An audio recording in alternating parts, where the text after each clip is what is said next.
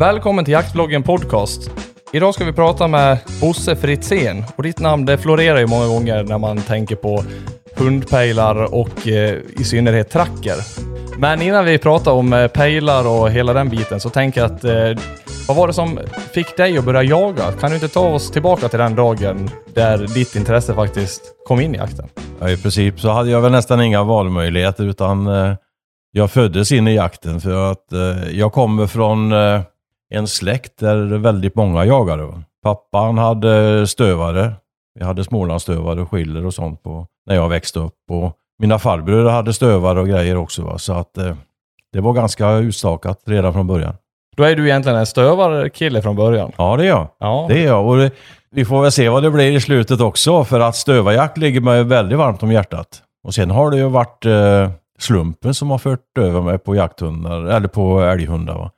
I princip spelar det ingen roll vad man jagar, bara man har ett samarbete med hund. Det är där jakten sitter, tycker, för mig i alla fall.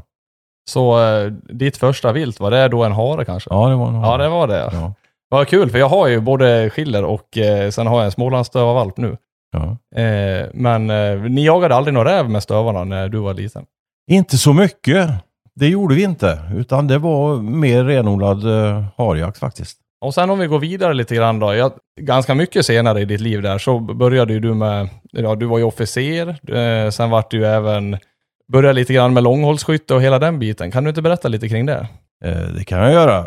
Eh, långhållsskytte och långhållsskytte, men, men 300 meters eh, skytte i alla fall. Va? Det finns ju ett annat skytte i dagens läge som man kallar för långhållsskytte. Men internationellt skytte med gevär eller eh, tavelskytte på 300 meter kan man säga. Även den biten kommer från släkten och pappa och så vidare. Så vi, vi började släpa våra mausar ner i grusgropar och sköt när vi var riktigt små. Och, och skyttet blev ju en del av mitt liv. Och nästan mer än jakten eh, till att börja med när man var ung. Man, man la på lite undan för undan och, och sköt och så vidare. Och tog sig väl aldrig ända fram dit man ville i landslag och grejer som egen skytt. Va? Man var med och tafsade alldeles runt omkring de där nivåerna. Va? Men, men däremot då så eh, efter ett antal år så tog jag över som ledare för svenska 300-meterslandslaget. Då, om, om det är det du undrar. Jajamän. Men, men före det då, du var inne på officersbiten där. Jag var ju direkt efter skolan. Vi växte ju upp i en helt annan tid än vad man eh, lever i idag. Nu, nu är det ju hårt att få jobb. Vi kunde ju i princip sätta oss ner och fundera vad fan, vad vill jag jobba med? Vad vill jag göra? Och så provade vi på det. För det fanns alla möjligheter i världen. Och, och jag gick eh, och började som byggnadsarbetare lite grann. Men märkte då när jag sköt så pass mycket som jag gjorde att jag ville satsa på det och försöka gå vidare. Och då var det bara att tänka sig, vad ska jag göra då? Ja, militära banan. Och så provar man, ja, det var inga problem, det var bara att komma in. Och så gick man vidare den vägen. Ja, jag tänkte det när jag skulle åka ner hit att eh, jag läste ju på lite grann och så såg jag att du hade varit officer. Jag tänkte, jaha, då, nu får man jäkla stå i vakt när man kommer ner här. Men det har varit ganska avslappnat ändå. Ja då, jag har väl några år på nacken så jag har blivit av med den här biten. Men nej då, det har aldrig varit så allvarligt den biten. Jag har sett officersyrket såg jag som ett, ett jäkla bra jobb och ingenting annat. Och det var det också. Mycket trevligt jobb. Och framförallt så eh, få jobba med ungdomar. Även när man börjar bli lite äldre själv då. Nu stannar jag inte kvar så länge. Jag var officer en 10-11 år någonting. Men, men officer det blev jag. Helt enkelt för att jag tyckte skytte var roligt och jag såg mina möjligheter att på arbetstid få, få eh, träna även den biten och hålla på med den biten. Sköt ni med diopter då förresten? Ja. Ja, ni gjorde det. Inga optiska medel alls utan det är enbart diopter. Ja. Det är jäkla Så är det än idag alltså. Ja, ja, och jag vet det. Och det är jäkla intressant alltså, för det, det känns ju som eh, jäkligt svårt att skjuta diopter på 300 meter. Ja, men det är det inte. Jag tror jag, tror jag skulle skjuta sämre om jag låg med ett eh, kikarsikte med stor förstoring Okej. på 300 meter. För att du ser så pass bra med en diopter och du håller den där ringen runt pricken. Så, så precisionsmässigt skjuter du inte ett dugg sämre. Jag tror det är mycket lättare att trycka av än att om du med optiska medel förstorar eh, siktbilden. Då tror jag det blir svårare att våga trycka av och därmed gör du sämre avfyrningar och då tror jag du skjuter sämre. Ja, jag tänkte faktiskt på det, att det är väl därför Alltså folk säger ju det att man inte skakar mer bara för att ha mer förstoring. Men däremot så tror jag att man blir så pass nervös när man ser skakningarna så att avfyringen blir dålig. Ja. Gå på, gå på älgbanan och vrid på en satans förstoring på älgen. Så skjuter du sämre. Ja, oh ja, alla Vi gånger. som, om man inte är van att skjuta mycket. För du vågar inte trycka av. Du ser, du, du förstorar felen du gör. Och då gör du dåliga avfyrningar och då skjuter du sämre. Ja, det är intressant det där med militär och det är ju mycket för att jag själv inte har varit överhuvudtaget involverad i det på något vis. Utan jag, jag ville ju göra lumpen men nej, sen frågade jag farsan och han sa nej det kom hem något papper där kring mönstring men det slängde jag. Jag tänkte att det vill väl inte du på. Så Ja. hade jag faktiskt inte mycket valmöjligheter där. Jag kan vara hygglig mot dig och ställa, så att du får ställa upp. Då ska jag väl eh, träna dig. Ja, ja precis. Ett års tid här. Jag ska lära dig att, att gå i takt. Ja, precis. Nej, jag tror vi lämnar den militärbiten.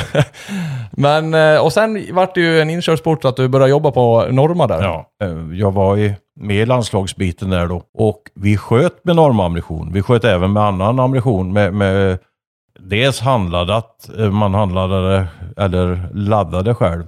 Och sen så sköt vi med Lapua, en finsk ammunition. Men Norma började på, på den tiden att bestämma sig för att satsa på det internationella skyttet. Så kom vi in, då, då sponsrade Norma landslaget. Då fick jag en kontakt med Norma och den kontakten blev att jag skulle få ett jobb där och eh, ta hand om skyttebiten för Norma. Och efter några år då så, så fortsatte jag vidare och så blev ansvarig för eh, totala marknaden i Norden för Norma, både jakt och skytte. Och är, alltså när du, har, när du är marknadsansvarig för Norden, Norma, alltså det låter ju väldigt stort också. Och så tänker jag, vad innebär det mer eh, detaljerat? Alltså vad, vad, vad gör du då? Ja, det, det är ju väldigt mycket. Mark jag har alltid velat jobbat och jobbat med marknadsjobb. Ett marknadsjobb, det är ju egentligen inte specificerat så att om du blir marknadschef eller om du blir marknadsansvarig, då ska du göra detta. Utan det gäller ju skapa kontakter, se möjligheter och inte minst lyssna av marknaden. Vad är det marknaden vill ha? Och föra det budskapet inåt till företaget. Det är ju minst lika viktigt som att jag försöker föra företagets budskap ut till, kunden eller eh, användaren. va. Det roliga med det också, det är ju det att det är nästan så att man ska styra det utanför ramarna. För gör man som alla andra, då, då är det svårt att lyckas. Då, då kommer jag till att lyckas som alla andra också ungefär. Ett marknadsjobb är ju nästan precis som, som en artist eller en konstnär eller vad som helst. Du ska skapa någonting. Du ska bygga upp någonting som någon tror på. Naturligtvis för att tro på det så ska det ligga någonting bakom det också. Och kan du få de sakerna att spela samman, då, då tror jag du, eh, det blir ett lyckat resultat i marknadsföringen. Nu vet inte jag om du har haft några andra hundar än älghundar under, under den här perioden från, eh, från Norma ända upp till, till idag då, men jag vet i alla fall att du har mycket älghundar idag. Ja, jag, jag, har haft, eh, jag har haft annat än älghundar. Jag har haft gråhundar också. Ja. Nej, jag har haft enbart älghundar. Den perioden då som jag växte upp och bodde hemma hos far och mor och så vidare, då var det ju stövare och, och beagle och det var någon drever i släkten och så vidare. Sen hade jag några år då eh, med skyttet eh, som gjorde att det var svårt att ha hund för att du flackade omkring lite grann. Blev intresserad igen på 80-talet och då började med gråhundar. Så eh, sen dess har det inte varit något annat än en älghund inne.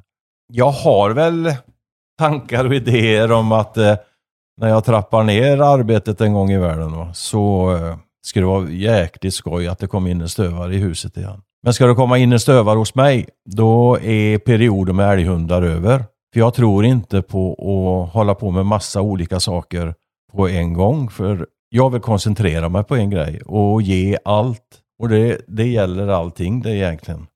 Men eh, som det är idag, alltså hur kommer du in på älghundarna? För att eh, det, det var väl egentligen ingenting bara taget från ovan. Jag misstänker att du har Nej. jagat en del älg med hund då. Ja, det hade jag gjort. Den dagen som jag bestämde mig för att skaffa älghund, den, den eh, glömmer jag aldrig. Då jagade jag uppe i Hälsingland. Eh, vi hyrde en stuga där uppe i Ramsjö. Det ligger mellan Ånge och Ljusdal. Och det var en fantastisk tid i mitt liv att komma in bland dessa hälsingegrabbar och eller gubbar som det var. Va? Lite äldre gubbar. Och få vara med där och jaga. Med den öppenheten som var. Eh, jag kom nerifrån Uddevalla-trakten och, och här i Värmland lite grann där man om man närmar sig grannmarken så står de och tittar lite snett på det och så vidare. Där uppe var ett helt annat sätt. Där jagar man tillsammans. Det var ingen som hade ont av att det gick in eh, din jakt gick in på grannmarken och man löste det tillsammans och så vidare. Jag, det, var, det var ett mycket öppnare sätt att jaga. Och då var jag med och arrenderade en liten, liten mark eh, som låg bredvid där jag hade stugan där uppe. Och då kom grannlaget och sa, men för fan du som är så intresserad, häng på oss och, och jaga. Va? Och de jagade med löshund. Och när jag var där uppe i början så gjorde vi inte det, utan det var så pass lite mark så vi satt och, och passade helt enkelt. Va? Och jag hängde på dem då och hade sån tur att eh, hundföraren var sjuk. Han hade en jäkla bra hund, hundföraren i grannlaget, men han var sjuk och kunde inte komma.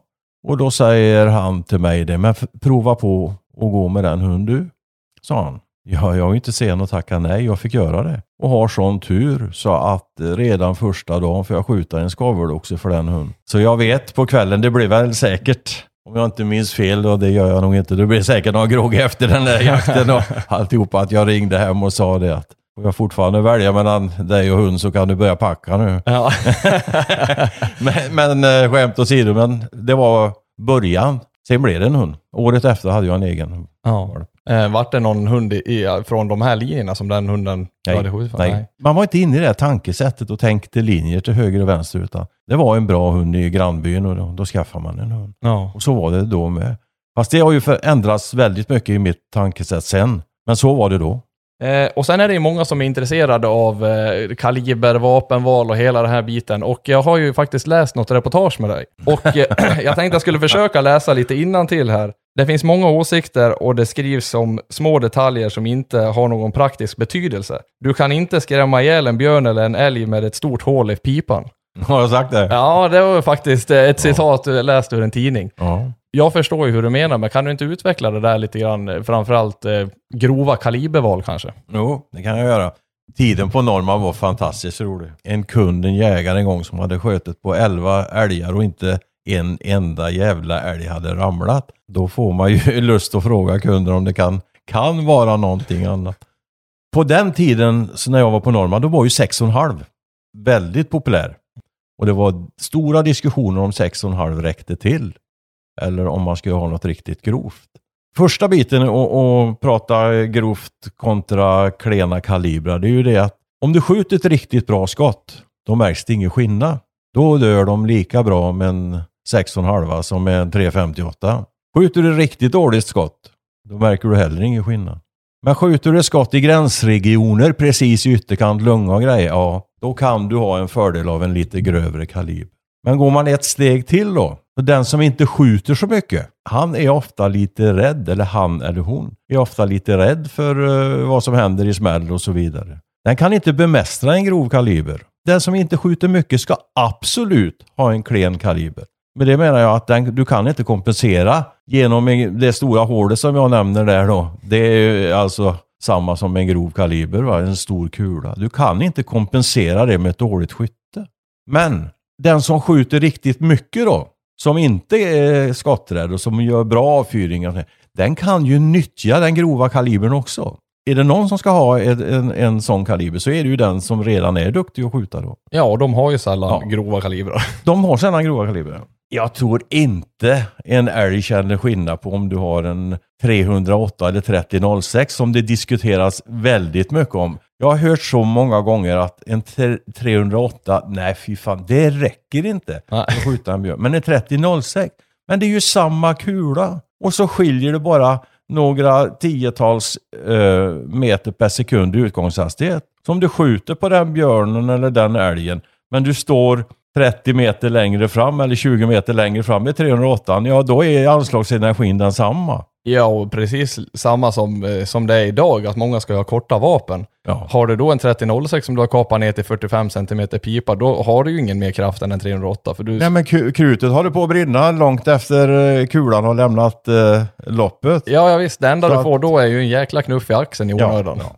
308 är en väldigt bra kaliber. Ja, jag håller med där. Men, men det var, jag hoppas du förstod vad jag menar ja, med det va? Jajamän, absolut. jag fick mycket känsla där om att det pratas och diskuteras väldigt mycket om detaljer Ja. kring skyttet och Ja. kalibrar och det här. Och jag, jag förstår lite vad du menar, att eh, ta bara en bössa och skjut mycket med den så då Ja. kommer du skjuta bra. Jajamensan. och jaga istället för att sitta och fundera, fundera vad det är för kalibrar du använder.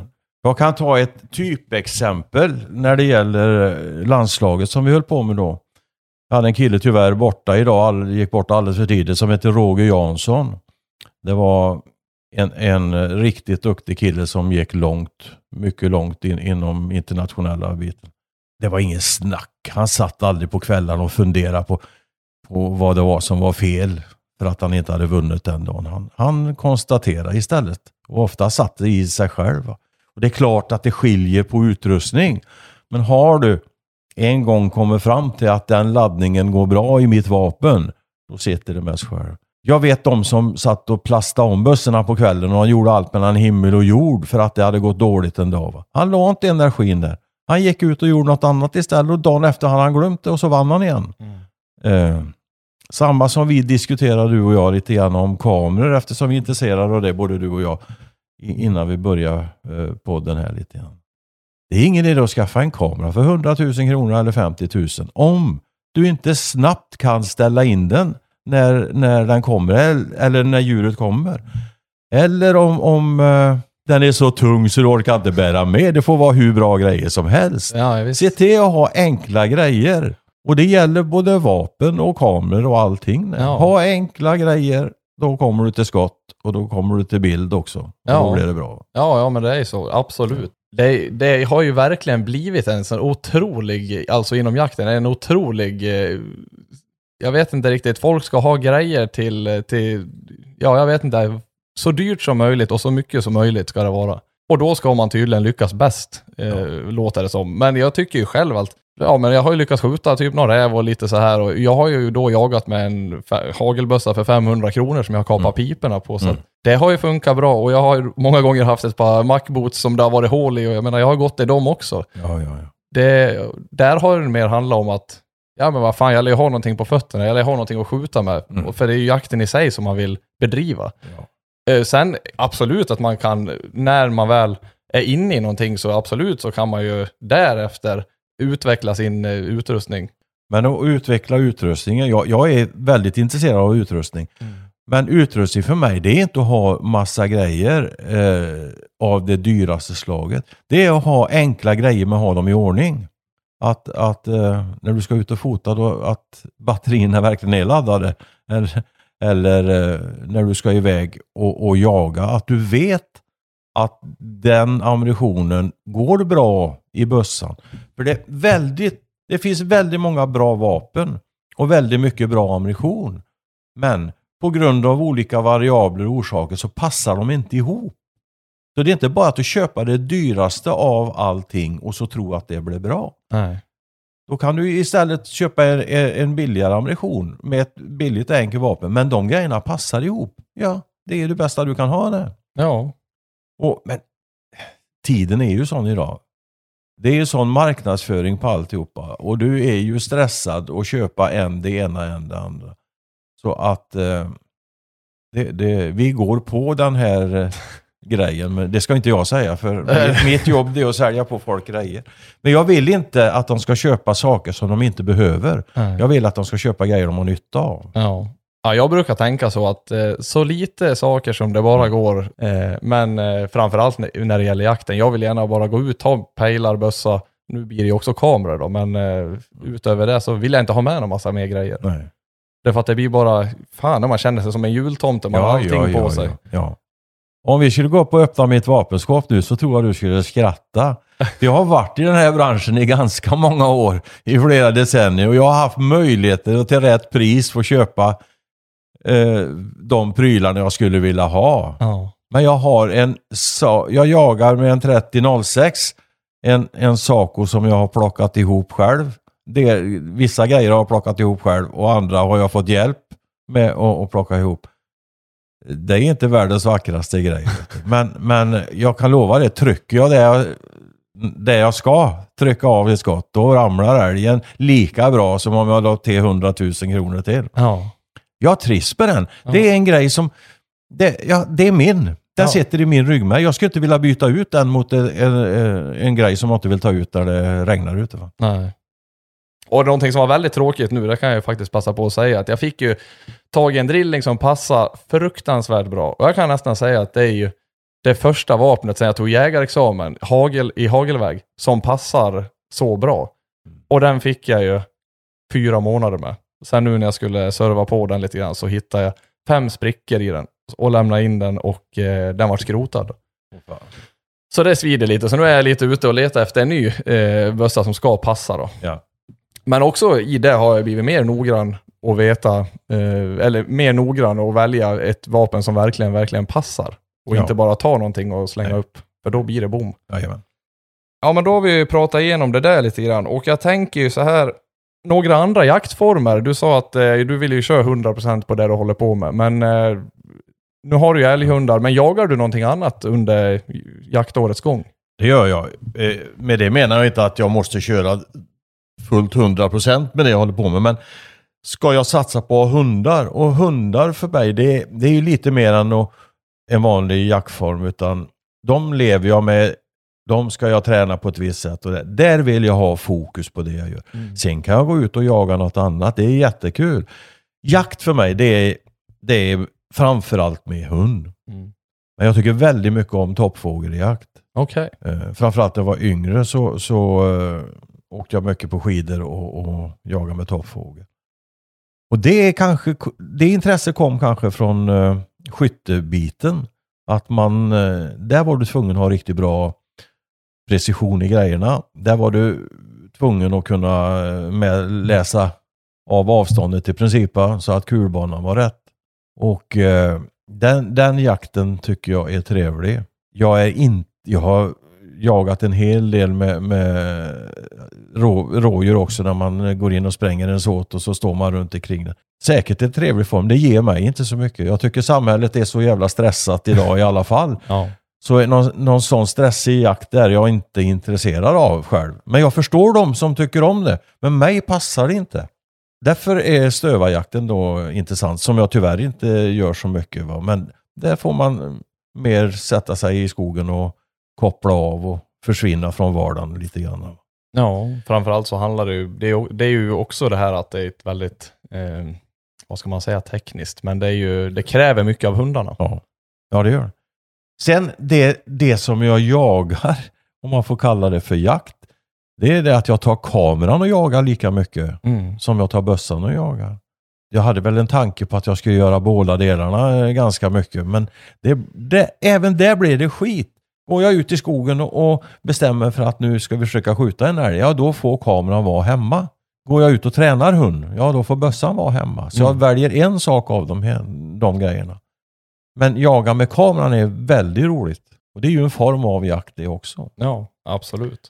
Så att jag sitt, kan sitta i ett gömsle och bara vänta på ett rådjur. Att det kan komma en snygg bock eller den där som har basthuden hänger på lite grann. Det ger mig väldigt mycket om man får ta en sån bild. Men det ger mig ingenting att sitta i ett gömsle och, och, skjuta ett rådjur som går förbi. Då, då vill jag ha en hund efteråt i så fall. Nu ska vi ramla in lite på det här med hundpejlar tänkte jag. Ja. Eh, eh, vi ska prata om både eh, mina erfarenheter kring eh, de här trackerpejlarna som du faktiskt jobbar med. Ja. Det här uppköpningen som har blivit mellan eh, olika märken och så vidare. ja. Så jag tänkte vi börjar med, hur länge har du jobbat åt tracker? Jag började 2012.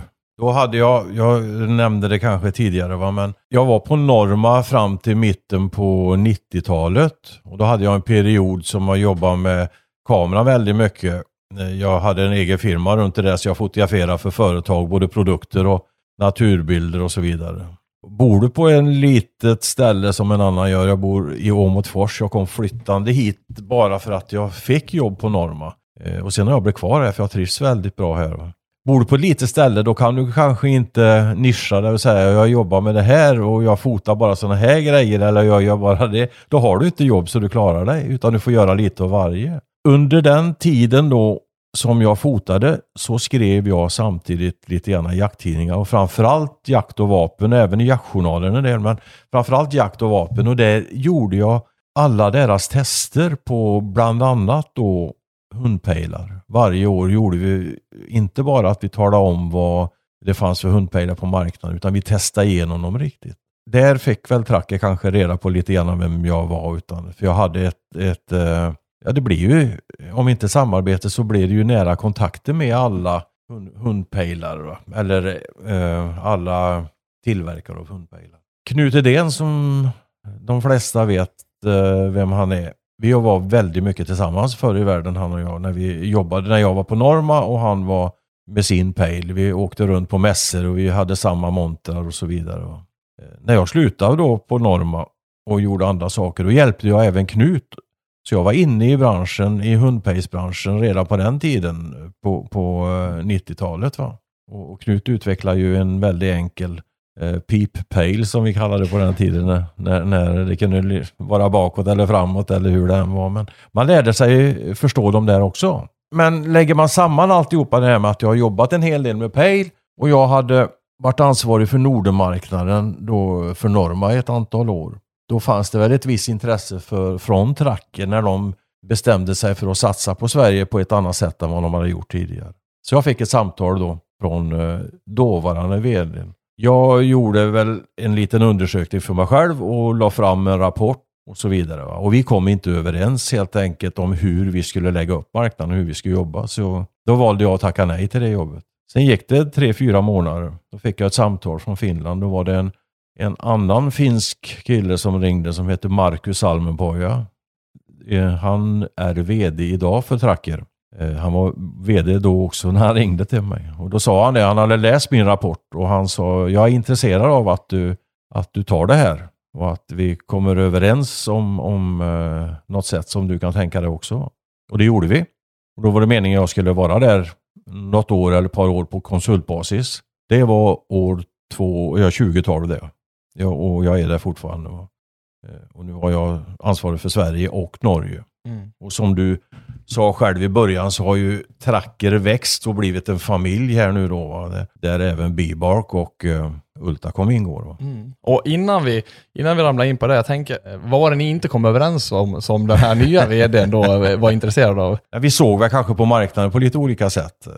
Eh, jag sa väl som så här då att jag vill inte bara rusa ut och, och börja sälja och försöka sälja så mycket som möjligt från det utgångsläget vi hade. Utan jag ville att vi skulle göra vissa ändringar, bland annat på service och på support och på produkten lite grann. Va? Jag tror, om jag ska vara ärlig, att man har en liten annan syn på marknaden, eller hade åtminstone på den tiden i Finland, än vad vi hade i Sverige. Jag tyckte att det är väldigt viktigt att vi tar vara på våra återförsäljare. En återförsäljare för mig, det är ju en samarbetspartner. Det är ingen som jag bara ska ha nytta av, utan han ska, ska det bli ett långsiktigt och bra arbete så ska han ha lika mycket nytta av mig som jag har av han. Det var väl sådana där frågor vi diskuterade. Va? Och då fick jag ett löfte att jag behövde inte fundera på det där med att sälja massa grejer för att få in provisioner och sånt så att jag skulle kunna överleva. Va? Det tror jag hade varit väldigt kortsiktigt från Tracker att gå in på marknaden på det viset. Innan jag gick in och talade om för de här återförsäljarna så vill jag bygga upp någonting som de hörde från någon annan. Ja, nu jävlar har Tracker börjat göra det här va. Nu kan vi, och nu har de byggt upp en service, en support som vi kanske kan lita på och så vidare. Åka runt till dem och tala om att det här kommer jag att bygga upp i framtiden. Det är inte trovärdigt. Det tror jag inte jag hade kunnat sålt in det på. Nej. Utan jag fick ett löfte om att eh, jag hade inget krav på något resultat på första och andra året. Utan vi byggde upp marknaden tillsammans. Och när vi gjorde det, då började vi expandera. Och det har vi vi har diskuterat, du och jag, lite grann också och det, det ska vi göra framgent här också förstår jag. Det, det gäller att bygga ett förtroende och det gäller att göra på ett bra sätt. Mm. Och det gäller att gå framåt och, och, samtidigt som du går framåt så utvecklar du dig och när du utvecklar du dig så blir det både positiva och negativa saker innan du är färdig med den utvecklingen och så vidare. Va? Men vi hade ett mål, vi hade en klar bild. Målet var att ta fram en riktigt bra produkt. Mm. Och då kom vi överens om de grejerna. Och då var det inte, som sagt, kriver på strupen att jag var tvungen att sälja en viss, viss del varje år för att få in en provision så jag skulle kunna överleva. Utan vi var överens om att målet, det skulle vara där exakt vad det målet var. Det, det är ju svårt att säga Ja. här, men vad heter det? Alltså, vi skulle utveckla marknaden tillsammans på ett sådant sätt så vi inte bara var där ett par år och sen försvann igen. Nej, precis. Mer långsiktigt. Vi skulle bygga långsiktigt. Och eh, då har ju du varit på tracker i ja, nio, nio Ja, år i alla fall. nio år, ja. Jag tänkte jag skulle, vi ska prata lite om eh, eh, mina erfarenheter nu. Eh, Ja. Eller faktiskt eh, problem som jag har haft med tracker till exempel. Eh, Det är ju framförallt det här, vi säger nu mellan 2017 och 2019 då. Den tidsintervallen har ju du full koll på. Ja, du menar att jag är ansvarig för de Ja, delarna ja, ja. problemen? Alla gånger. eh, nej, men alltså det största Ja, problemet visst. som jag har sett med, med de trackrarna som jag har använt och Mm. eh, kompisars trackrar, det har ju varit uppdateringsintervallen Mm. har helt enkelt slutat. Eh, trots att man kanske vet, här är det täckning, men jag får inga uppdateringar Mm. på kanske 5-10 minuter, 40 minuter, två timmar. Det är säkert flera orsaker. Nu, om jag berättar här nu så är det inte för att komma ifrån någonting utan vi kommer till det du vill Mm. förr eller senare här. Men en del har problem, andra har inte problem. Det finns så många orsaker till att någonting kan krångla eller att någonting kan gå bra. Vi bestämde oss för att vi ska nå ett visst mål. Vi ska bli stora på marknaden. Det ska vi göra genom att utveckla våra produkter och gå framåt. Vi kunde valt en annan väg. Och det var den vägen kanske jag inte ville vara med om så mycket. Och det var att behålla det vi hade och sälja så mycket vi kunde på det. Utvecklar du inte så mycket utan du ligger kvar med de grejerna du har, då får du inga problem heller. Men då kommer du till att vara borta en vacker dag. Tekniken, den utvecklas. Den kör ifrån dig till slut om du inte hänger med. Gå och titta på en mobiltelefon idag. Det som var riktigt, riktigt bra för två år sedan, det är omodernt idag nästan. Så hemskt är det. Men lite granna av det lever ju vi med också. Och det kommer nya tekniker och vi är inte ensamma om att få ett system att fungera. Du har ju teleoperatörerna. Vad kan de erbjuda? Vad kan vi göra för grejer som är i linje med vad de erbjuder för att vi ska kunna bli bättre än det som finns idag? Jag kan gå exempelvis då om vi tar, det är lite grann det du är inne på den här tidsbiten också. Om du tar när vi kom med G1000, den första sändaren som gick på två, det finns ju, när du ringer så kan du ringa på 2G eller du har 3G eller om du, om du är, är, är uppe på och surfar och så vidare, 4G och det pratas 5G och allt mellan himmel och jord och nu Mm. kommer IoT och massa andra bitar. Vi bestämde oss för att i den pejlen skulle det sitta både 2G och 3G-nätet. Inte bara 2G-nätet. För vi vet också det att om du är i ett område så kan det bli problem med ena nätet. Och det, det kan bero på teleoperatören men det kan bero på oss också naturligtvis. När vi kom med den här biten att vi hade både 2G och 3G i. Då var tanken att pejlen startar på 2G. Eller pejlen skulle till och med gå upp och känna vilket nät är bäst här. Ja, jag väljer 2G för det är bäst. Och sen när det nätet blev sämre, då låg den pejlen och kände av hela tiden. Och så började han sända på 3G för då blev 3G bättre. Men när han låg och kände av det, då gick ju vi på nitar där första året naturligtvis. Som vi inte hade räknat med. Då blev det uppehåll i positioneringen i sändningen. Varför då låg plötsligen plötsligt pejlen och letade efter en ny, ny frekvens eller ett nytt band va? som kanske skulle vara bättre. Och medan han gjorde det så sände han inte positioner till dig. Och det hade vi inte räknat med. Och det tog något, ett, ett tag, jag kan inte säga om det tog månader eller om det tog år, det tog säkert år innan det var riktigt bra de där grejerna. Till slut så kom vi till rätta med det. Och, och det gjorde vi på det viset att han gick inte, alltså han, det är Pejlen i detta fallet. Pejlen gick inte upp och letade efter ett nytt nät med mindre än den hade varit försvunnit från nätet en längre period, en minut eller något sånt där. Då fick den börja leta efter ett nytt nät. Så den var låst till, ett, till 2G-nätet från början. Då kom vi till rätta med de grejerna. Då blev det mycket, mycket bättre. Men då hade vi en år, ett år där med massa skit och kanske mer än ett år också. Som, som låg oss i fatet. Och hade vi inte provat och få gjort på det viset så hade vi inte varit där vi är idag.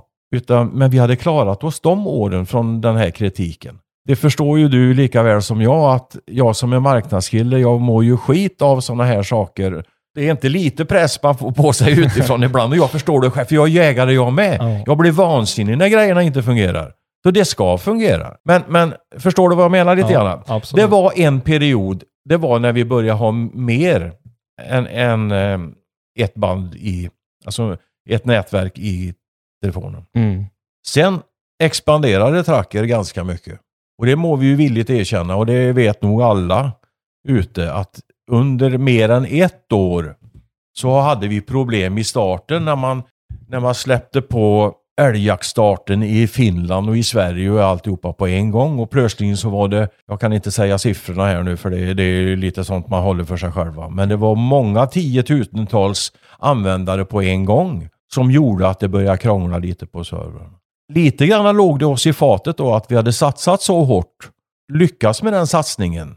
Så vi sålde ju mer än våra konkurrenter inom de samma här på svenska och norska biten. Betydligt mer vill jag påstå. Och då låg det oss i fatet innan vi fick byggt upp och större och bättre servrar och reservservrar och så vidare. Mm. Vi har haft växtverk och vi har haft en det ena och en det andra. Det erkänner jag fullt och fast. Men jag vill påstå också att vi har kommit en bra bit på väg där vi har löst problem efter problem. Föregående år vill jag påstå att servrarna gick otroligt bra. Och då pratar vi 2020 nu. Nu pratar vi 2020 ja. Men fram till det så hade vi problemår. Fullt klart, ja det hade vi. Jag, jag, vet, jag vet ju själv, jag, jag har ju varit så jäkla frustrerad under framförallt det här 2017, 18, 19. Ja, Alltså när jag har kompisar som har tracker och Mm. farsan har ju tracker. ja.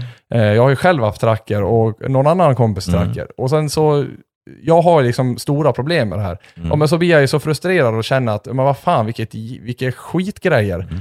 Mm. Och sen eh, så frågar jag någon, äh, farsan till exempel, nej det funkar hur bra som Ja. helst. Det, men det gör inte alls det. Jag ser ju på din pejl ute att den uppdaterar inte Mm. ibland. Det, då funkar det väl Mm. inget bra? Nej. Ja, och då, det är då aldrig något problem. Nej. Och då liksom lever folk i någon form av egen lögn, att det här Ja. funkar bra fast det inte gör det. Och jag känner ju bara så här, vad är det frågan om? Och hur kan, hur kan tracker liksom få vara på älg- älghunds-SM? Hur kan de bli så stora när det är sådana fruktansvärda problem? Och jag ser ju att andra har det, men de någonstans eh, lever i någon lögn. Mm. För att när jag är ute, det har ju jag pr- pratat om också, att när man jagar till exempel med en älghund eller med en stövare, beroende på lite så kräver man inte samma uppdateringsintervaller och den här biten, men det, grejerna ska ju fungera. Absolut, det är jag den första att hålla med om. Men jag, jag kan vända på det också och säga att jag har ju inte upplevt problemen lika stora alltid som, som du förklarar för mig förut lite grann. Jag tror, eller vill påstå, att vi hade större problem med drivande hundar under en period, under den här utvecklingsperioden. Och det har med det att göra att de rör sig på ett helt annat sätt. GPS-erna hängde inte med och så vidare. Va? En hund som stod och skällde fick du inte samma problem med. Och det är ju sånt som vi har lärt oss under resans gång. Men jag kan vända på det hela också så här då att jag har satsat väldigt mycket på att jobba ihop med hundklubbar. Jobba tätt samman med hundklubbar. Jag vill att domarkåren ska vara med och tycka till. Vi har haft samarbete där så att de får tala om för mig vad de vill ha i sin programvara och så ska vi försöka göra det. Det är ju en, som vi sa från början, en av eh, marknadsföringens viktigaste delar. Att jag kan föra in önskemålen in i företaget lika väl som att jag kan komma ut till kund och försöka sälja grejer. Jag kan garantera dig att hade jag varit livrädd för att grejerna inte skulle fungera, då hade jag inte vågat stått och sända SM-tävlingar. För jag står själv längst fram i spetsen och det är min telefon som ringer när den inte funkar. Ja. Och den har ringt många gånger. Ja, det kan du ge dig fan på att den har gjort. Men jag skulle aldrig våga stått där om det hade varit så illa så att det inte gick. Och jag tror i dagens läge att hundklubbarna, älghundsklubbar, lokalklubbar, alltihopa är jävligt tacksamma att vi har jobbat samman. Tack vare vi byggde ett program så att de kan visa upp sin verksamhet, inte bara för trackeranvändare, utan vi lägger ut länkar så vem som helst kan gå in och följa ett SM. Tack vare vi gjorde sådana grejer så har de få visat upp sin verksamhet på ett helt annat sätt. Och de som är intresserade har kunnat suttit hemma och sett ett SM. Alla tio hundarna samtidigt. Oj, nu tog Pelle upp och Mm. skäller där bort. Och Buster, han börjar skälla nu. Och där blir det sken. Mm. Du kan ju sitta hemma. Hade det varit så illa så att det hade funkat så enormt dåligt, då hade jag aldrig vågat sänt SM. För då hade jag ju halshuggt mig själv. Men däremot så garanterar, håller jag med om att vi har haft problem på resans gång. Mm. Stora problem vid vissa tillfällen. Servrarna har inte räckt till då. Sådana här bitar som inte har varit bra i programvarorna. När vi släppte Artemis, vi kommer in på det också säkert, Mm. för, för två år sedan. Den släpptes för tidigt. Jag är den första att säga ja. En intressekonflikt lite grann kan, mellan att företaget vill ha ut sina nya grejer som har kostat skjortan och plocka fram på marknaden och ha is i magen och vänta ytterligare ett år och inte, och inte få in någonting. Så gör det att man släpper den. Och hade jag vetat det jag vet idag så hade den inte kommit ut eh, 2019. För den var inte färdig i programvaran. Det visste vi inte när vi eh, började marknadsföra den, men det såg vi sen. Men idag är den det på ett Mm. helt annat sätt. Till och med bättre än förra året. Men vi kommer in på Artemisen Nej. sen. Men, men återigen så lider vi lite grann av den satsningen vi bestämde för att den ska vi göra. Vi ska satsa. Vi ska inte tjäna pengar på kort sikt och sen när det kommer nya aktörer på marknaden med riktigt moderna grejer, då är vi väck. Vi ska vara längst fram. Och det har kostat oss både svett och tårar och positiva saker och negativa saker. Jag, jag som person själv eh, har ju väldigt lätt till, eh, till känslor kan man väl säga. Och när jag är ute och jagar och eh, saker och ting inte funkar, det, det bara exploderar i huvudet. För att ofta är det ju inte bara pejlarnas eh, som krånglar, det kan ju vara hundar jag kanske har skjutit på. visst, ja, visst, Det är mycket, mycket saker och då blir det ju direkt det här att jag fattar ju telefon och sen ringer jag ju då eh, ta- till någon, vem som helst bara. Någon Mig som har, troligen. Ja, någon som har ett ansvar inom de här Jajamän, olika jajamän, kategorierna. Men hur som helst så vart det ju att eh, en kompis till mig körde ju med eh, bivark och det vart då fungera eh, Ja, det funkade felfritt, helt problemfritt. Eh, då köpte jag en, en bibark också och den funkade i princip eh, problemfritt. Det var, den hade en tendens till att eh, den funkade och uppdaterade bra hela tiden och sen i samband med att det blir ett påstick, alltså ett drev, då slutar den uppdatera helt. Jag kan, inte, jag kan inte säga varför, du kanske har ett bättre svar, men den slutar uppdatera helt då i kanske ett par, tre minuter. Sen bara hoppar han till och där borta var det drev någonstans. Med bibarken? eller? Ja. Eh, utöver det så har ju den funkat helt problemfritt egentligen. Kan det vara den biten som jag säger att vi hade problem med också ett tag i början? När vi såg att det var värre med en drivande hund än med, som går med nosen i backen, som har en helt annan fart och som svänger på helt andra sätt. Där, där hade vi svårare att få det att hänga med. De grejerna är ju borta idag. Det kan ju vara lite av samma sak. Ja, för det slog mig när du sa det faktiskt. Mm. Dessutom måste jag faktiskt säga det att Trackers plattform, alltså telefonapp, nu pratar vi också 17, 18, 19. Mm. Det var ju också en sån här sak, men varför? Den är ju, den, den är ju helt omodern och Mm. väldigt, väldigt mycket långsammare var den ju. Än till exempel Bibarks. Mm. Eh, och jag hade ju både den och Bibarken i och med att jag då, dåvarande så följde jag ju även andras hundar. Jag vill ju påstå att det var ungefär samma problem med Tracker och Bibok. Och viss, vissa grejer på Bibok kunde funka ibland och vissa grejer på Tracker kunde vara ibland. Sen är det fullt klart som så här att när vi expanderade så snabbt som jag sa från början så var vi inte förberedda på alltihopa. Vi trodde vi var förberedda.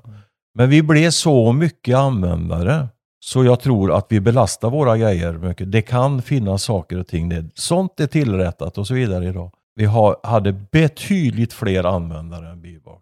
Det är ingen ursäkt. Jag vill bara komma med en förklaring. Men jag kan samtidigt grunda på det. Varför blev vi så många användare och de andra inte blev det, våra konkurrenter? Det tror jag inte berodde på att vi var skit och de andra var så mycket bättre. Nej, det men det, det är en sak till dig att åka hem och grunna på.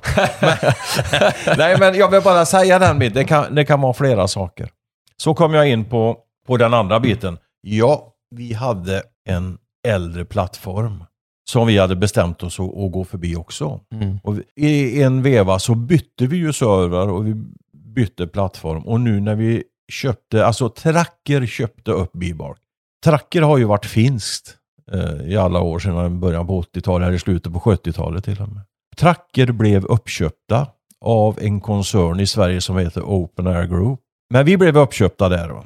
Vi har tillsammans med våra ägare, och det är jag enormt nöjd över. Vi, vi diskuterade olika saker, olika saker som var bra, olika saker som var mindre bra naturligtvis från början. Men en sak har jag varit mycket nöjd med. Det är att våra nya ägare, de har ekonomiska muskler och de har bestämt sig för att satsa och göra något riktigt bra av den här marknaden.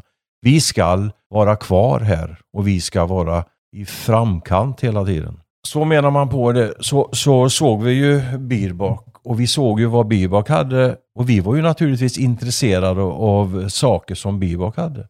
Istället för att vara flera företag som slåss om samma sak, om samma kunder, så kan det vara en fördel att göra sammanslagningar på marknaden.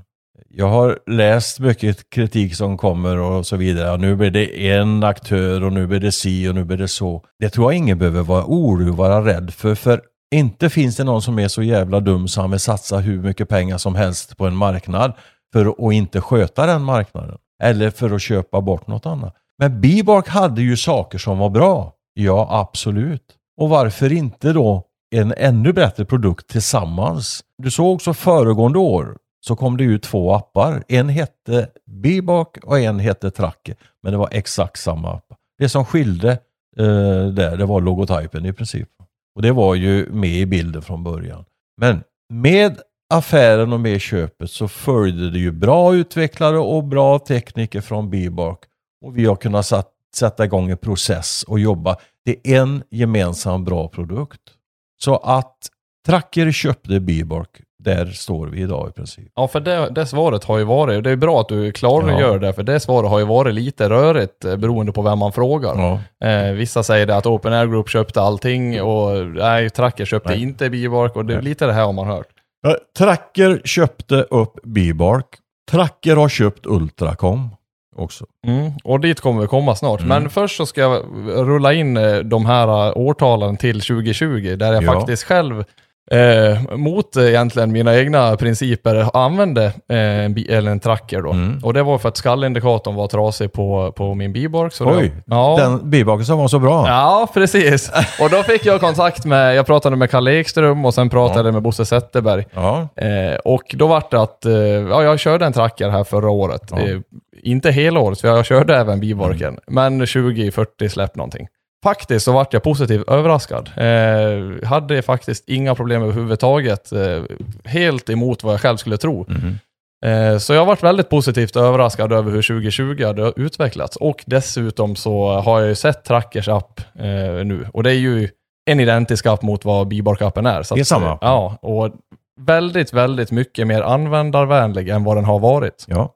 Eh. Det, låg, det låg ju med i våra planer och i våran fas att vi skulle byta plattform. Och vi skulle se annorlunda ut. Och vi ska använda mer modern teknik. Men vi har gått stegvis framåt. Va, så att det.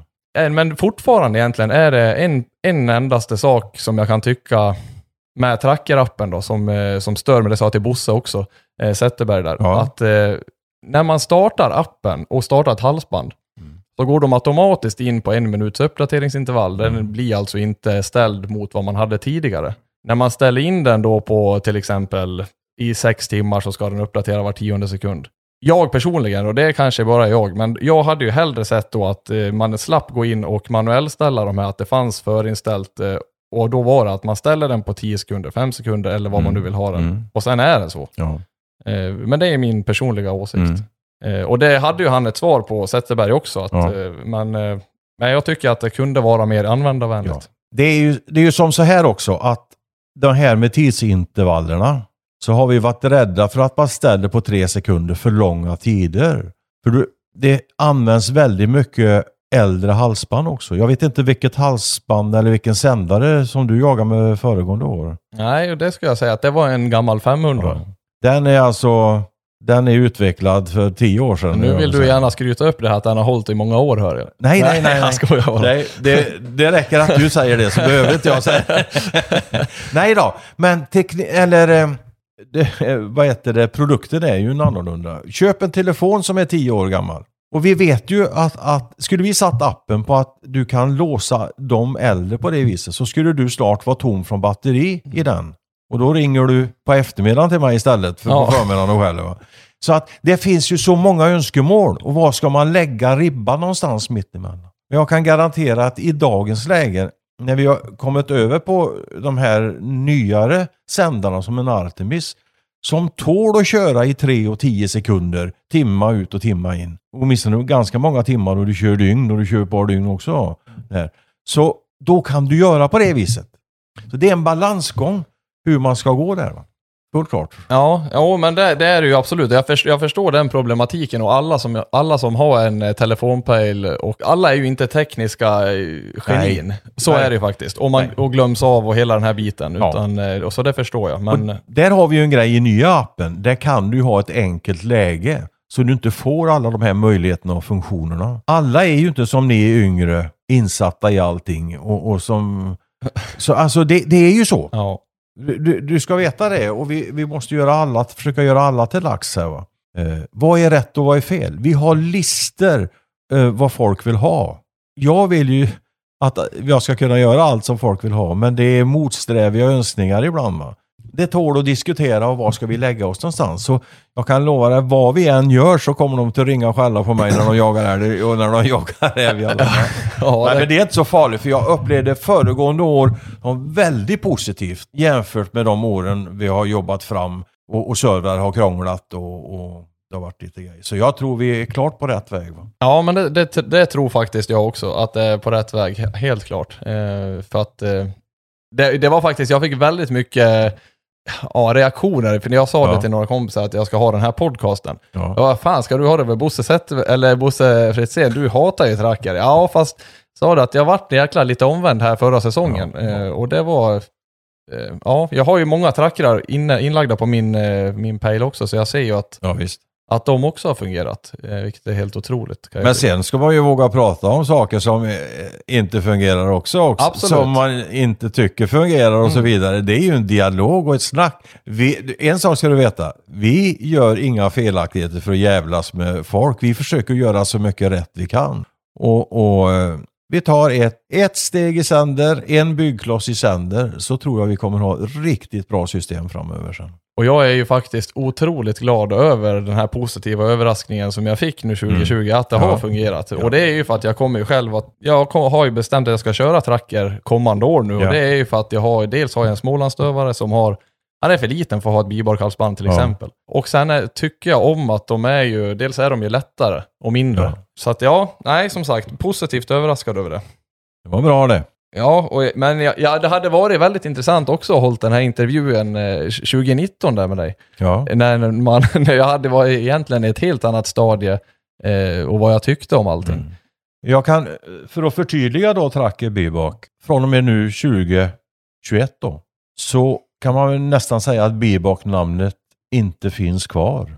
Föregående år, 2020, då var det en Bibak-app och en, trapp, eh, en Tracker-app. Men det var exakt samma. Nästa år så, så heter det Tracker alltihopa. Fast det är ju Bebak Tracker. Du, du, du kör ju Bebak halsband och sånt tillbaka. Framgent kommer Bibaks halsband inte att tillverkas mer. Det kan man tycka vad man vill om också. Men det är som så här att vi har en massa eh, halsband i sortimentet i dagens läge. Det kommer att komma andra nätverk ute på marknaden och det vi kör idag kommer inte vara det vi kör om några år. Och då måste vi titta på vilka sändare är utvecklingsbara och vilka är inte utvecklingsbara. Och de nätverken som kommer att användas framgent går inte att stoppa in i Bibox bitar. Därför kommer Bibox sändare att trappas bort. Men hur kommer det då vara med servicen på till exempel Den kommer att finnas kvar. Absolut. Vi har ju ansvaret för den biten. Och det är ju väldigt viktigt att, att få fram Ja, också, att inte folk tänker att Ja, ja, jäklar, jag köpte Nej. ju den här biborken Nej, nej, nyligen. Nej, nej, absolut inte. Nej, nej men och jag är ju, säker på att det kommer att säljas Bibox-sändare i år också, för det Ja. finns ju Bibox-sändare kvar. Men tillverkningen kommer att trappas bort i takt med att eh, ny teknik kommer fram. Och så vidare. Ja. Jag tänkte mitt i det här så har jag faktiskt, jag frågade några på sociala medier här om eh, att jag skulle lyfta tre stycken eh, lyssnarfrågor. Ja. Och sen mitt i det här nu tänker jag att jag ska ta en, för jag tycker ändå att det passar in just där vi är. Och det är av en som heter Jocke Åberg, faktiskt han som jag sålde, eller som jag köpte min skillerstöver av. Ja. Eh, han har ju även tax och eh, han eh, sa det att han tycker att det är problematiskt att det inte finns några små pejlar utöver eh, Garmin T5 Mini till till exempel taxdrever och den här biten. Eh, har ni några planer på att göra någon mindre pejl? Svar ja. Vi från marknaden har önskat det i flera år. Utan att säga för mycket så kan jag säga så att de här sammanslagningarna som vi har gjort nu har det också inneburit på att vi har sett över sortimentet. Vad har vi tillsammans? Vad är det som är det bra som vi ska behålla och vad måste vi göra? Och där har vi prioriterat att det kommer en liten sändare. Den kommer inte att komma på marknaden i år, men den är under full utveckling och den tidsplanen som jag har sett och som jag tror på, som stämmer, är jag ganska säker på. Det är att vi själva kommer att ha den så långt framme så den kommer att testköras under det här året som kommer. Men du kan lugna din kompis här med, med stövaren att det kommer en liten för det, det behöver vi. Det låter bra det. Och sen har vi ju Artemisen, den nyaste tracken. Den har vi ju hållit på att prata lite grann om eh, nu under podden här. Men en sak som jag eh, blir skeptisk till det, där, för Bosse Zetterberg han tyckte ju absolut att jag skulle köpa en, eh, en Artemis istället för en Supra. Eh, och nu vet jag då att Supran har fungerat bra för många som använder den. Eh, men vad det kommer till Artemisen, dels hade de de här barnsjukdomarna som, eh, som du menar på att nu är de borta. Och sen har du ju det här problemet som jag tycker då, att det går inte att ringa till den. Fullt klart, vi släppte Artemis, det är tredje säsongen nu som den ska ut. I princip så är det två år sedan på Elmia-mässan som vi eh, hade med oss Artemis för första gången. Artemis skiljer sig från de andra sändarna i och med att det har ytterligare ett nätverk. Det har IoT 4G. Och det är ju nätverk som man, man pratar om att det är framtidens nätverk och så vidare. Va? 2G och 3G, det, det har du själv påpekat här lite tidigare när vi pratade, att det kommer att komma upp här, att de kommer att försvinna och trappas bort sen. För de kommer inte att finnas kvar som nätverk hos Telia, Telenor och, och Tele2 och så vidare. Tittar vi på, på, på bilar och sånt idag. Jag har eh, själv, själv en eh, Volvo som har eh, eh, Volvo On Call. Jag kan göra massa grejer. Jag kan se till att han är varm innan jag, jag är ute i bilen. Då. Jag kan till och med starta bilen när han står på gården. Jag kan göra massa grejer. Det är samma nätverk som vi använder i Artemisen nu. Alltså det är framtida eh, nätverk och grejer. Som har så många utvecklingsmöjligheter. Och De nätverken kommer att finnas i andra sändare också. Men bland de sändarna som vi har pratat om nu tidigare hos Bibak och Tracker här, så är det bara Artemisen som har detta. Den har en annan fördel. Du behöver aldrig fundera på en uppdatering av, av sändare som eh, du har behövt göra på alla andra. Det har kommit en ny uppdatering och för att få bort några buggar för att det inte ska fungera så måste du göra den uppdateringen. Precis som det är på telefoner och på allt annat du har idag. Det kommer med jämna mellanrum. Den nya tekniken gör att när du slår på din Artemis så går han upp och så känner han av. Har det kommit någon ny uppdatering? Har du gjort det så plockar han ner den. Han, han eh, gör inget mer än att plocka ner den till sändaren. Sen när du stänger av sändaren och sätter på sändaren igen, då tar han och installerar den. Så du som användare behöver inte tänka på något. Han sköter allting sånt själv. Detta är de positiva sidorna då. Mm, får jag bara ja, flika in, med, ja. får, får, jag bara flika in ja. en sak med det? det? Det visste jag faktiskt inte. Eh, det här att den går upp automatiskt och plockar ner. Eh, det blir inget eh, det blir, all, det blir inget problem med det att till exempel man är ute, man slår på pejlen, det är lite stressigt, man ska släppa ut hunden på någonting, det ska gå fort. Eh, det blir inte så då att den ligger och drar ner någon uppdatering på Nej. en gig eh, och så tar det en halvtimme innan det kommer en uppdatering. Du, när du startar och det kommer en uppdatering, då hämtar han bara hem den. Eh, han, han, lägger den i sändaren och sen så efter tio sekunder så är du igång och tar iväg. Vad vi har märkt då lite grann att det är att det kan ta någon minut sen, nästa gång du startar den innan han har installerat den. Men mer tid ska det inte ta. Jag tänker, kommer man kunna se i appen till exempel om, om, det, om den är uppdaterad eller om det finns en som är på väg? I appen så står det uh, vilken uppdatering du har. Och precis som i alla andra sändare så står det att det finns en uppdatering. Alltså, har du en Supra exempelvis som vi pratade om, då står det här att det har kommit en uppdatering. Du kan hämta hem den och installera den och så får du uh, gå tillväga på ett visst sätt. Då mm. måste du stoppa Supran i, i laddning i väggen och så vidare. Va? Mm. Och sen så följer du de här råden som är och så uppdaterar Supran. Här behöver du inte göra det. Han gör detta själv. Du behöver aldrig koppla upp Artemisen på eh, 220 volten eller någonting utan han fixar de här bitarna. Det ska vara positiva sidor de här grejerna. Ja. Vad jag menar med det här är att det finns så många möjligheter med den nya tekniken och med, med det här nya nätverken och så vidare. Va? Tar vi tillvara på dem och har de här utvecklingsmöjligheterna så ligger ju Artemisen i, i framkant. Men då kommer vi till det du sa förut. Jag är tvungen att säga som du förstår 10 positiva saker så jag inte dödar mig själv. Nej då, men då kommer vi till vad du sa här. Man kan inte ringa och lyssna. Som det är idag så är ju IoT-nätverket ett nätverk som, är, som du inte pratar på. Du har inte samtal på det nätverket. Du kan inte ringa någon på det nätverket. Utan det är från maskin till maskin i princip. Det innebär att istället för att du ringer hunden och jag var väldigt skeptisk till det själv i början när jag fick reda på att det var på det här viset. Jag har faktiskt ändrat uppfattning lite grann idag. Och det har, har många andra på marknaden gjort också som var skeptiska till det. Som tycker att det är bra. Men det får var och en komma fram till vad han tycker. Eftersom jag inte kan ringa till hunden så kan jag inte, som det är nu är idag med den tekniken vi har, Då kan jag inte bara slå en signal och lyssna på Utan jag, jag trycker på spela in istället. Så tar det 20 sekunder så kommer hundens skall och de grejerna. Då spelar alltså eh, halsbandet in det och så skickar han det till dig och till kompisarna om du vill det. Det läggs på kartan en markering att här har jag spelat in skallet och så kan du gå in och lyssna på det.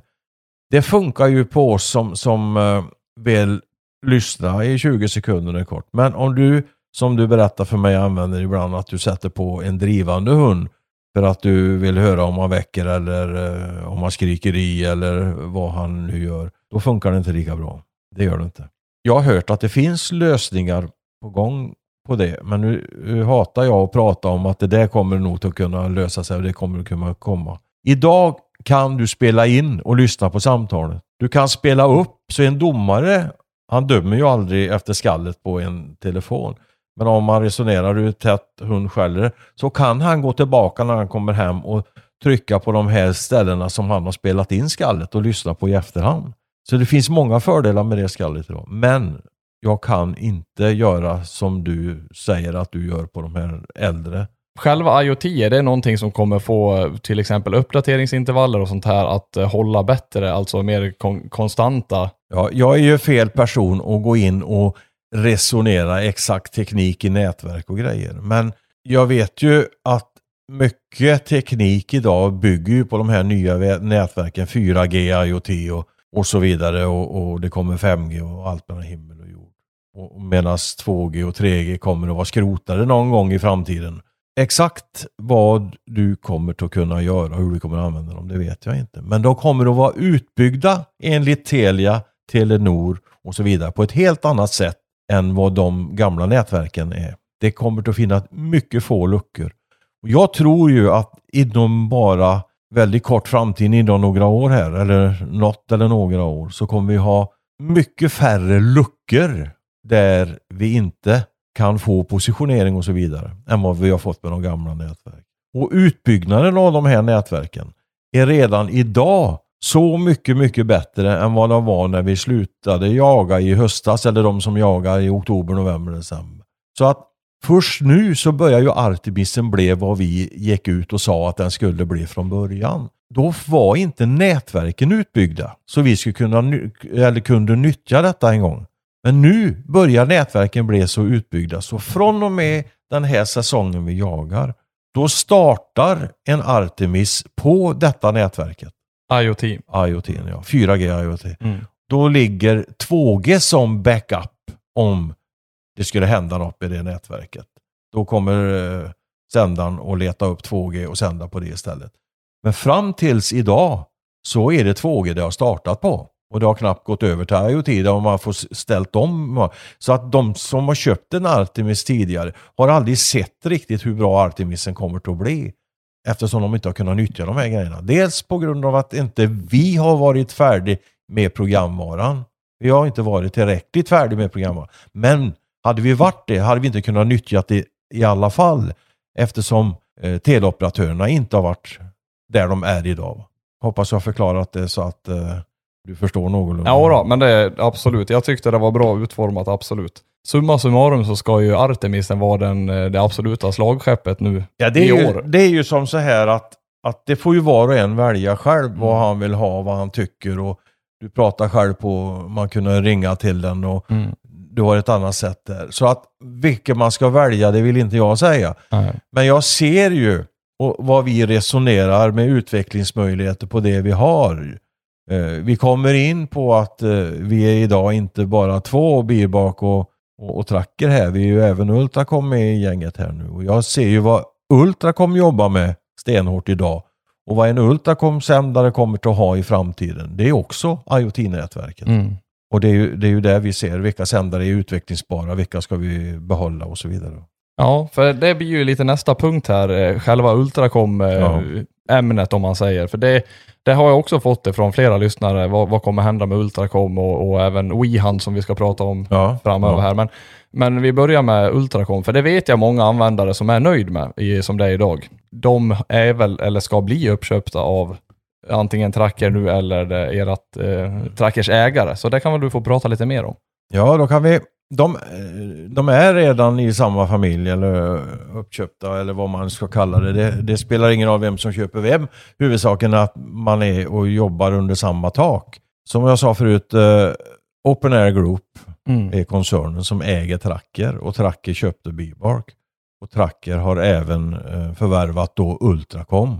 Och då är vi där på frågan igen. Håller de på att slakta marknaden vid sidan om? Nej, det är inte andemening. Andemeningen är att vi tillsammans ska få så bra grejer så det kommer att gynna dig som jägare eller dig som kund till oss. Får vi den basen som de användarna, och om vi lägger ihop Bibarks, Ultracoms och Trackers användare och kan använda de pengarna i framtiden till att utveckla gemensamma produkter och samma servrar och alltihopa.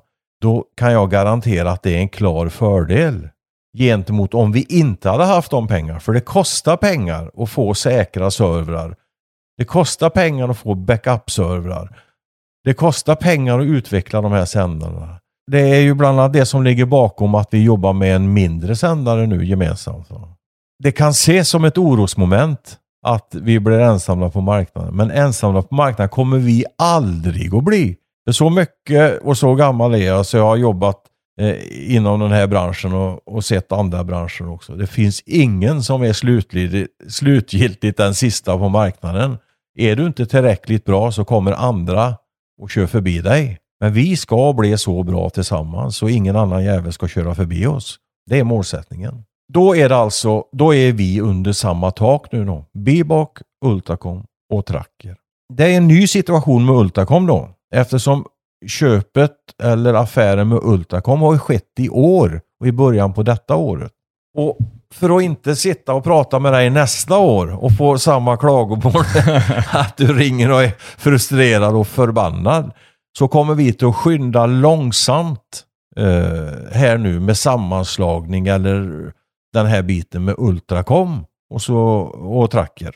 Om du ser i Sverige i år så marknadsmässigt så jobbar vi utåt gentemot återförsäljare och försöker ta hand om kunder gemensamt. Alltså en, en, en kund som undrar någonting kan kontakta våran support och få svar på alla bitarna. Och vi kommer att ha ett annat supportsystem som Ultracom faktiskt har utvecklat som vi kommer att, att gå in på också.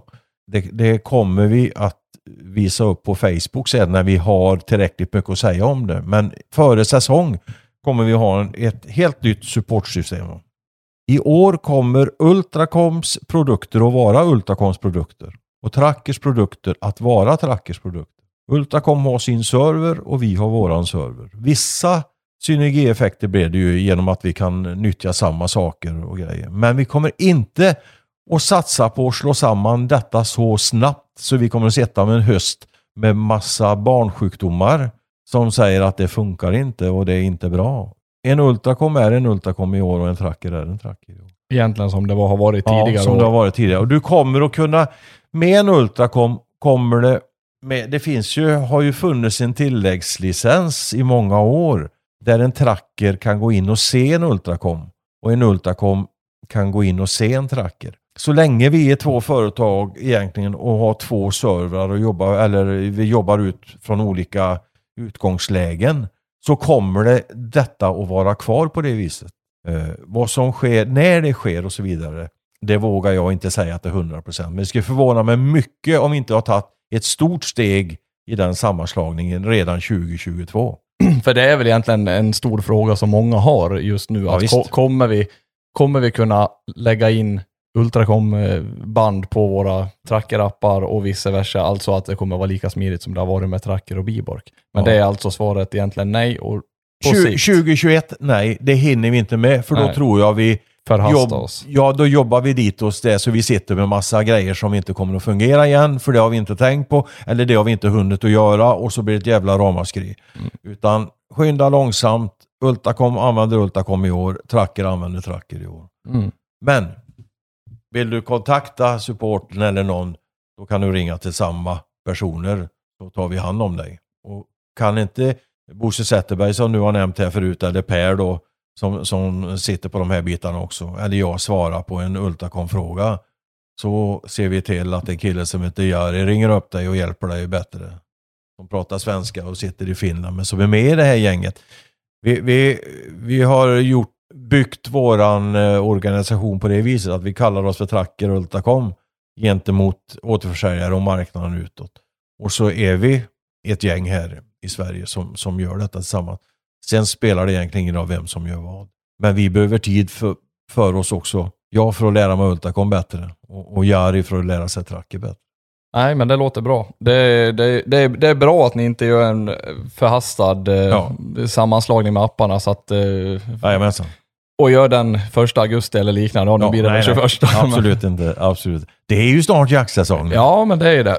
Ty- Tyvärr så fick vi ju förskjutna tider vi med, Ja. med drivande hundar och hela den här biten. Så. Ja. Ja, det var ju i sig en tragedi och en stor klump i magen på många jägare. Och då kommer vi ju egentligen in på det här med WeHunt. Mm. Som också kommer gå under samma tak, eller som om Ja. jag förstår det rätt. Det var du som berättade för mig här igår. Det som skiljer då, det är att Tracker har inte köpt Vian. Men våra ägare har förvärvat Vian. Open Air Group. Open Air Group. Det kan man ju förstå att det gör man ju inte bara för det är roligt. Och det gör man ju inte för att lägga ner WeHunt. Det gör man ju för att göra något ytterligare bättre. Exakt hur det kommer att se ut, det kan nog ingen av oss svara på än. Det jobbar vi med tillsammans allihopa. Vad beslutet blir och när det blir, det vågar jag inte svara på. Däremot kan jag väl säga som så här, att jag tror att inom väldigt kort tid så kan du i WeHunt se våra sändare, vilket du inte har kunnat gjort tidigare. Du, kan inte komma, du kommer inte kunna styra dem eller någonting, men på ett eller annat sätt så kommer de att kunna dyka upp där om jaktlagen har dem. Det får teknikerna komma till oss och tala om vad de kan lösa på kort sikt och så vidare. Det finns ju en kortsiktig lösning på detta och en långsiktig lösning på detta. Hur pejlmarknaden under koncernen Open Air Group ser ut om fem år, det får var och en gissa sig fram till. Men inte kommer den att se ut som man gör idag. 2G kommer ju försvinna helt från Telia till exempel och det här. Hur kommer det då bli med de äldre pejlarna? Tror jag många ställer Ja. sig frågan. Ja, det förstår jag att många frågar. 3G, om, om vi börjar med 3G, om vi går till Norge exempelvis, så har ju eh, man börjat nästan montera ner 3G. I Sverige underhåller man inte 3G längre och det är inget större problem för det är inte så mycket sändare som går på 3G. Vi har några som går på både 2G och 3G men i regel fungerar ju 2G-näten bättre ute i skogarna än vad 3G gör. Telia har ju gått ut och går ut på sina sidor och pratar om att en nedmontering av 2G-näten också. När det kommer att ske vågar jag inte säga. Det, det får operatörerna säga. Men det pratas om 2025. Och sen hör man ju att ja, men det kommer att gå i flera år till. Men de grejerna vågar jag inte svara på. För det, det är ju någonting som operatörerna har i händerna helt och hållet. Men däremot så ser man ju på exempelvis Telias sida att man går ut då och, och ber olika branscher att förbereda sig på en nedläggning av 2G och 3G. Alltså, har du ett larm hemma som, som eh, går på 2G exempelvis va, så ska du nog börja fundera på om du ska bara ha det larmet framgent eller Naturligtvis när det läggs ner så kommer det inte att fungera. Däremot så har jag ju hört någonting då om att när 5G och, och vidareutveckling därifrån kommer, då kommer även man att kunna få upp gamla 2G-grejer och sånt igen. Det vågar jag inte svara på. Nej. Det, det är brinnande frågor. Men, men eh, allting utvecklas och går framåt och då får man vara beredd på att äldre utrustning den kommer att försvinna. Mm. Du ser ju inte många fotogenkaminer i, i husen idag heller. Va? Nej, man gör ju inte det. Så hur tycker du största skillnaden är nu mot till exempel 2012? Om du, nu syftar jag då i synnerhet på kring pejlar och, och vad det ger dig. Du har ju ett, ett klart stabilare system idag. Även om vi har diskuterat stabiliteten och att vi har haft problem med uppdateringsintervaller så går det ju hela tiden mot bättre och stabilare och säkrare. Var du tvungen att sätta på en, en alternativ pejl som en radiopejl som vi vet att många använder, vilket jag tycker är helt rätt. Har man haft en, en eh, radiopejl tidigare och, och, och vad heter det, kört med det och så skaffar man en tracker eller en, en, en bybak eller ultracom och kan ha på båda, det är ju inget fel i det. Men behovet av det kommer att bli mindre och mindre. För att dels blir våra grejer stabilare och stabilare. Dels blir nätverken stabilare och stabilare.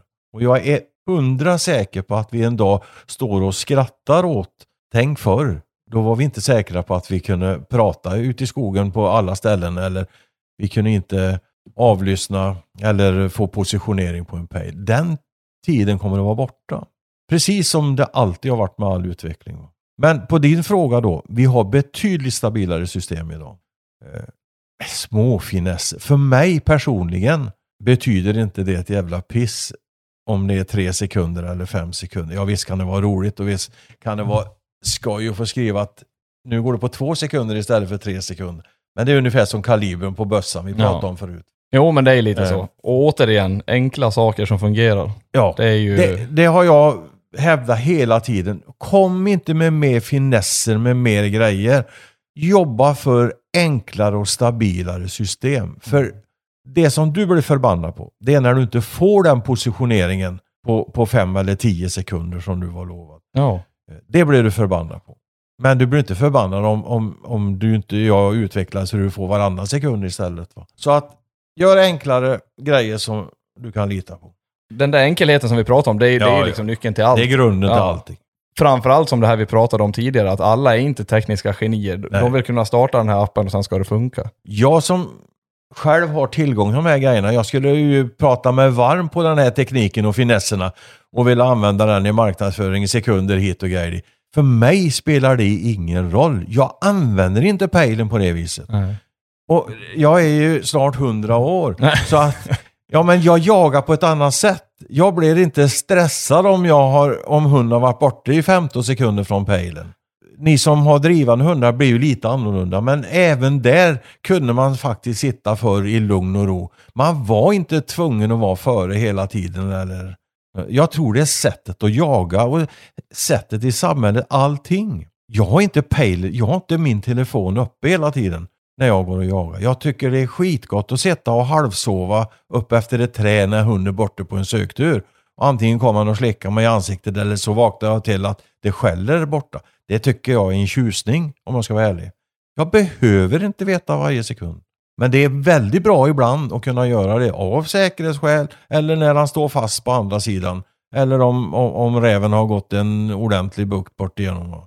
Men, men eh, olika sätt att använda den. Absolut, och det är ju i synnerhet vad det gäller säkerhetstänket så är ja. det ju, det, det, är ju där det, och då, då är det ju så här att här, nu, här och nu får du absolut inte fela. Nej. Eh, Nej, isar, vägar, ja. allt mellan himmel och jord. Och det är ju framförallt som rävjakten till exempel och harjakten, eh, järnvägar, vägar, Nej, isar. Det är ju sånt som, då får jag inte ha hunden borta i, om jag är i sådana områden och jagar eh, i 50 minuter. Men, men det jag sa med sättet att jaga, och, och de här grejerna, det menar jag inte att inte grejerna ska fungera. För om vi sagt en sak och har vi lovat en sak, då ska det hålla och då ska, då ska det vara så.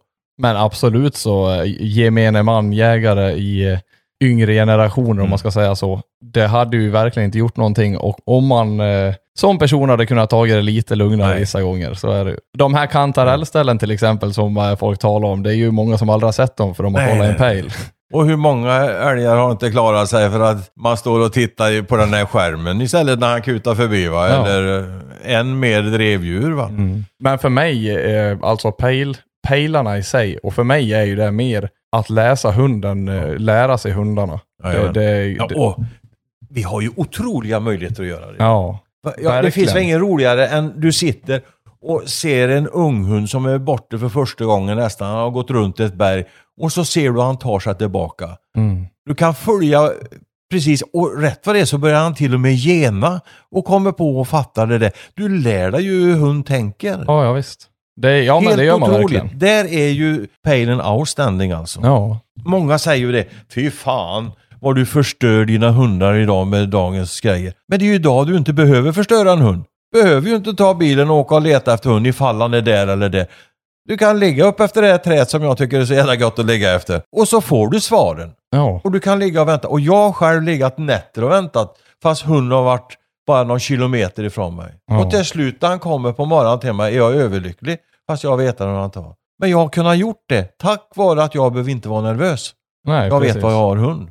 Helt, helt rätt. Och du vill ju ha en klar återgång på din hund. Det är därför du agerar på det här Hämtar viset. aldrig en ung hund med bil. Nej. Om det så sitter ett helt älglag och väntar. Och jag jagar oftast inte med unghund i älglag heller va. Men, men jag vill inte ha en sån jakt så att jag är tvungen att sticka och hämta hund för vi ska släppa nästa så. Då Nej. finns det någon annan som ska släppa och i värsta fall får släppa en annan hund. Va? Men jag åker inte och hämtar den efter vägen. Och jag själv kan ju nästan istället eh, jaga in en hund på det viset att jag vill inte att han ska komma tillbaks. Eh, alltså som stövaren, Nej. jag vill ju, den ska aldrig komma tillbaks. Det finns ingen anledning för det. Eh, om man inte till exempel står vid ett gryt, det här är väldigt individuellt för hundar och, och hur man vill ha det själv. Ja. Om man vill att de ska stå kvar i timmar eller inte.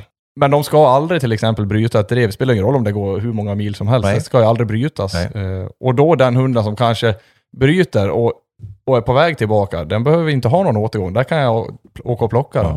Ja. Eh, för, för att gynna det här beteendet att den inte ska komma tillbaka. Jajamensan. Eh, Jajamensan. så där kan man ju också använda pejlen för att eh, sätta Ja. ett beteende såklart. Du, du använder ju pengen utifrån dina mål. Ja, men det är ju så. Men det kan jag säga till dig då att jag har personligen aldrig haft en så dålig hund så jag inte har velat att han ska komma tillbaka till mig. Nej. Men det får stå för dig. ja.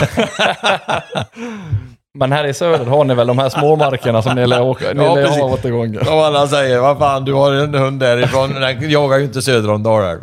Det är skillnad på älgen. Ja det är roligt. Det är roligt. Här har vi fan. Precis som du säger, man använder ju pejlen till det jag tycker han är bra till. Ja. Ditt absolut bästa jaktminne? Ja, jag kan nog säga som så att bästa jaktminne, då har jag nog inte haft med mig älgen eller djuret hem. Då har det varit någon dag vi har... Jag, jag tänker inte på något riktigt speciellt nu, men väldigt ofta när du jobbar med en och, och du är nästan framme, det kommer en vindpust, det går undan. Men hon gör ett jättebra jobb, han hänger på i alla fall. Och till slut så blir man, får man konstatera varför lyfta på hatten. Han vann idag va. Oftast så är det de roligaste jakterna och bästa jakterna. Riktigt bra hundarbete, det är bästa jaktminne. Jag vet inte vad jag ska... Jag kan, jag kan, eh, du kan få suga på den lite så kan Ja. jag ta ett, eh, ett jaktminne ur min synpunkt. Som jag faktiskt, eh, det står extremt högt på min lista över jaktminnen. eh, Och det otroligt mycket. Och det var faktiskt nu i fjol. Det var många som var frågade mig vad mitt bästa jaktminne var i år och allt det här. Och jag sköt en björn, jag sköt en katt, för, dessutom för eh, katten för min egen hund. Men ingen av dem är faktiskt den, den som ligger på topp.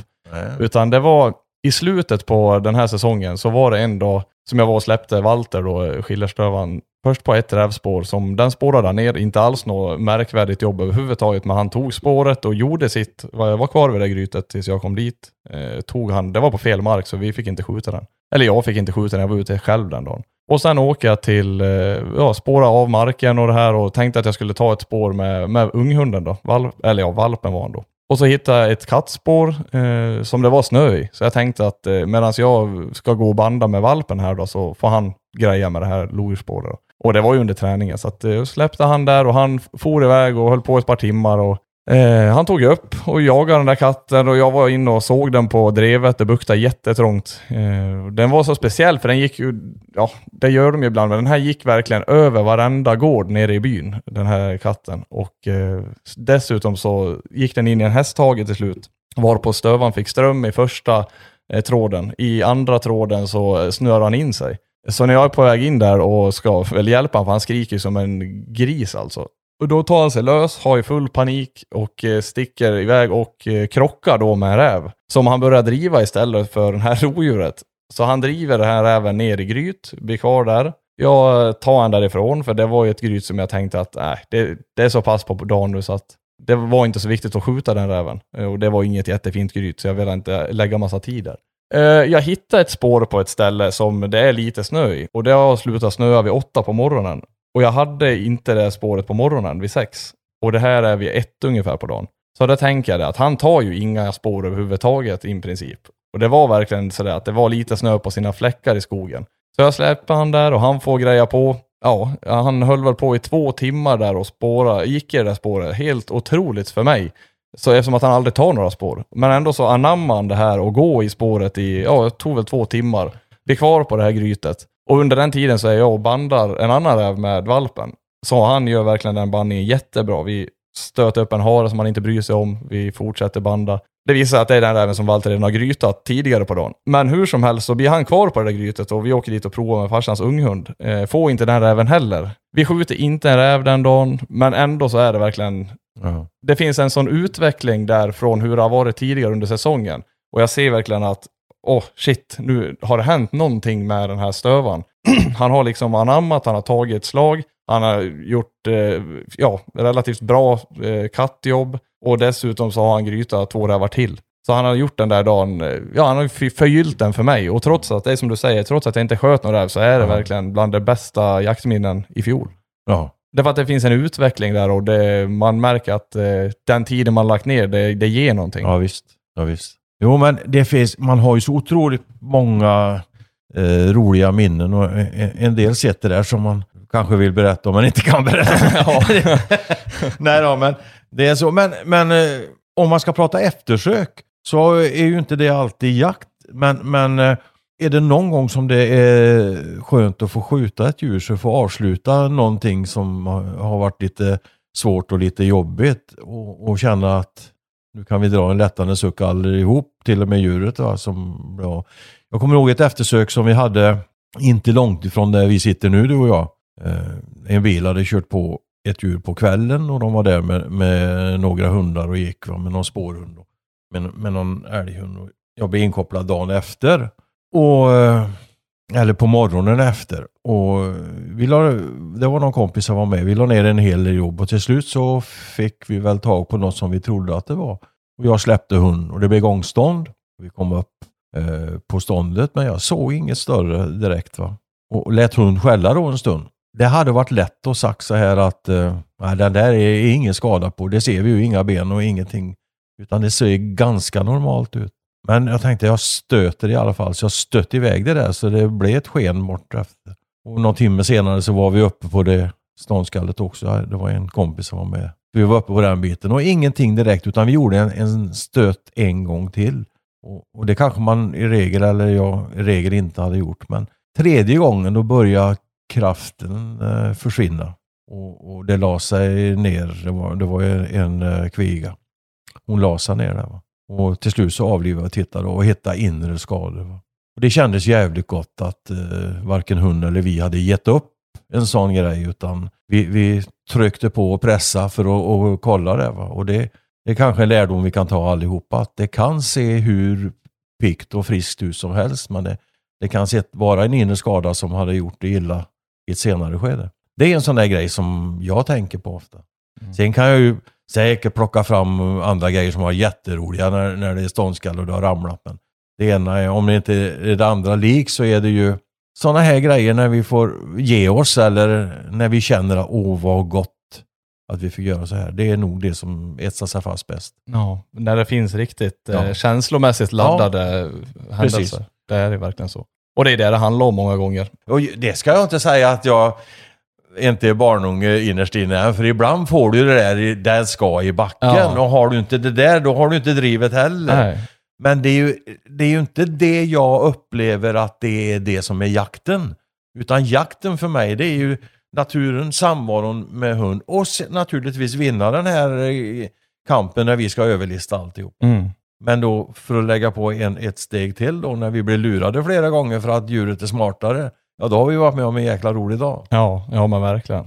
Och jag tänker faktiskt att vi ska börja runda av det här, den här Ja. podden. Och eh, vi ska göra det med ett par frågor i alla fall. Eh, korta, där du svarar eh, egentligen bara konkreta svar, korta, inga historier. Nej. Vilken jaktform, om du fick ägna dig till en jaktform resten av ditt liv, bara en jaktform, vilken skulle det vara? Och du får inte jättekort svar, men som jag sitter nu eftersom jag har en valp och en unghund, då skulle det stenhårt varit eh, fortsätta med älgjakten. och jaga in den unghunden.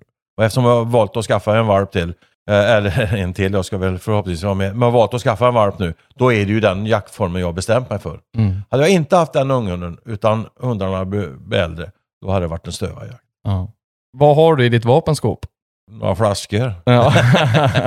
Nej, jag har en, en 3006, en, en Saco som är ihopbyggt. Köpte en, jag gjorde ett reportage eh, 90-talet en gång i Jakt och vapen. Tror jag. jag var i, på Short Show eh, i, i eh, New Orleans och fick se en, en studsare som jag blev riktigt imponerad av som heter Ultra Light Arms. En riktigt lätt hundförarbössa.